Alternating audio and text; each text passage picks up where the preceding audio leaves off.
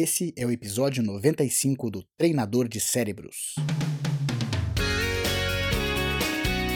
Olá, vencedores! Bem-vindos ao podcast do Treinador de Cérebros. Eu sou Diogo Oliveira e todas as semanas trago informações para treinar a mente e prepará-los para qualquer desafio. Obrigado por passar mais esses minutos comigo. Vamos começar a treinar.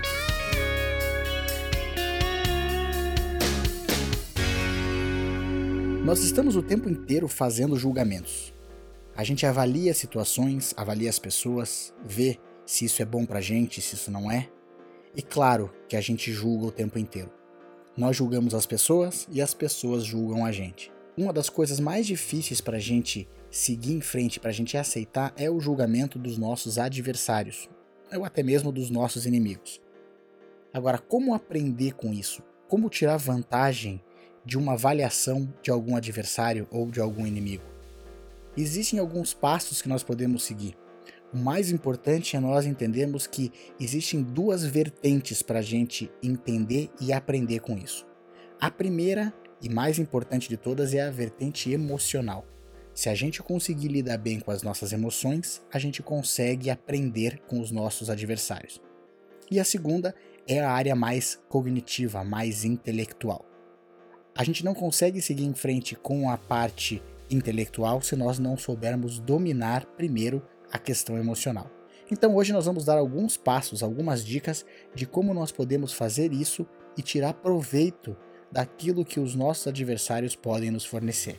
O primeiro passo, então, é nós entendermos que a gente sente o nosso pensamento. Não existe nada fora de nós que pode alterar o nosso estado de espírito, a não ser nós mesmos, a não ser aquilo que nós estamos pensando. Nada vai interferir no nosso estado de espírito, no nosso bem-estar, a não ser que a gente permita. Nós estamos sentindo aquilo que a gente pensa. Se nós deixarmos o nosso pensamento de lado, se nós não dermos vazão, não nos prendermos aos nossos pensamentos, a gente vai com certeza se autocorrigir e as ad opiniões adversárias ou até aquelas opiniões ruins sobre nós não vão ter o efeito desejado por aquelas pessoas. Portanto, o primeiro passo é a gente entender que nós sentimos o nosso pensamento e nada e ninguém pode interferir no nosso estado de espírito. O segundo passo é entender que nós não somos pessoas fixas. O que nós fomos no passado não significa que nós vamos ser no futuro. Nós não estamos fadados a ser quem nós já fomos. Se nós tivermos defeitos, se nós erramos no passado, isso não significa que a gente precisa continuar com esses defeitos. Então, se alguém vier falar alguma coisa para nós, seja um amigo, mas principalmente um inimigo ou um adversário, e isso venha nos afetar, nós entendendo primeiro que a gente sente o nosso pensamento, e segundo, agora, mais importante que a gente não precisa ser isso o resto da vida, que nós temos chance todos os dias de sermos pessoas diferentes, isso já nos ajuda emocionalmente a lidar cada vez mais com essas situações. Esses dois pontos são os pontos emocionais da situação de como aprender com um adversário. Se nós entendermos que nós não podemos é, fazer afet ser afetados por algo fora de nós e que nós não somos pessoas fixas, que nós podemos sim mudar, isso já ajuda a gente a entender cada vez mais aquilo que os inimigos querem proporcionar para a gente. E claro, daí vem a terceira parte, que é a parte mais intelectual, que é a gente se fazer a pergunta: e se tudo isso for verdade? Como eu posso mudar? Se tudo isso que estão falando de mim de fato for verdade, como eu posso agir para ser uma pessoa melhor? Que, o que eu posso mudar? No que eles têm razão?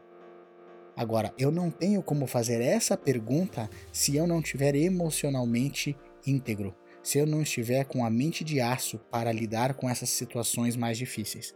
Por isso que a gente não começa primeiro nos perguntando se isso é verdade, porque se nós estivermos emocionalmente abalados, nada disso vai funcionar.